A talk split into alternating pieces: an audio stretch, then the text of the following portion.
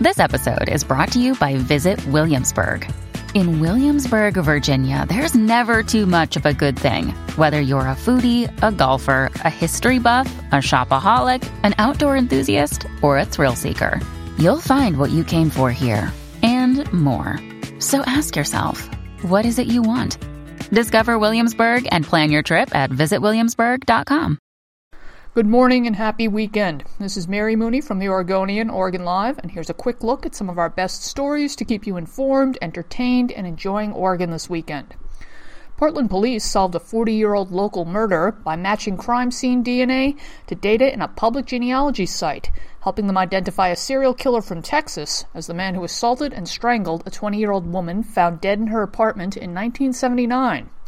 It's the same technology that led California authorities to the elusive Golden State Killer last year. Detectives here, with the help of the State Crime Lab and a Virginia based private lab they used for the first time, linked Jerry Walter McFadden of Texas to the attack on Anna Marie Hlavka. Her sister had found her body in the apartment they shared in northwest Portland on July 24, 1979. McFadden was executed in Texas in October 1999 for the murders of three women.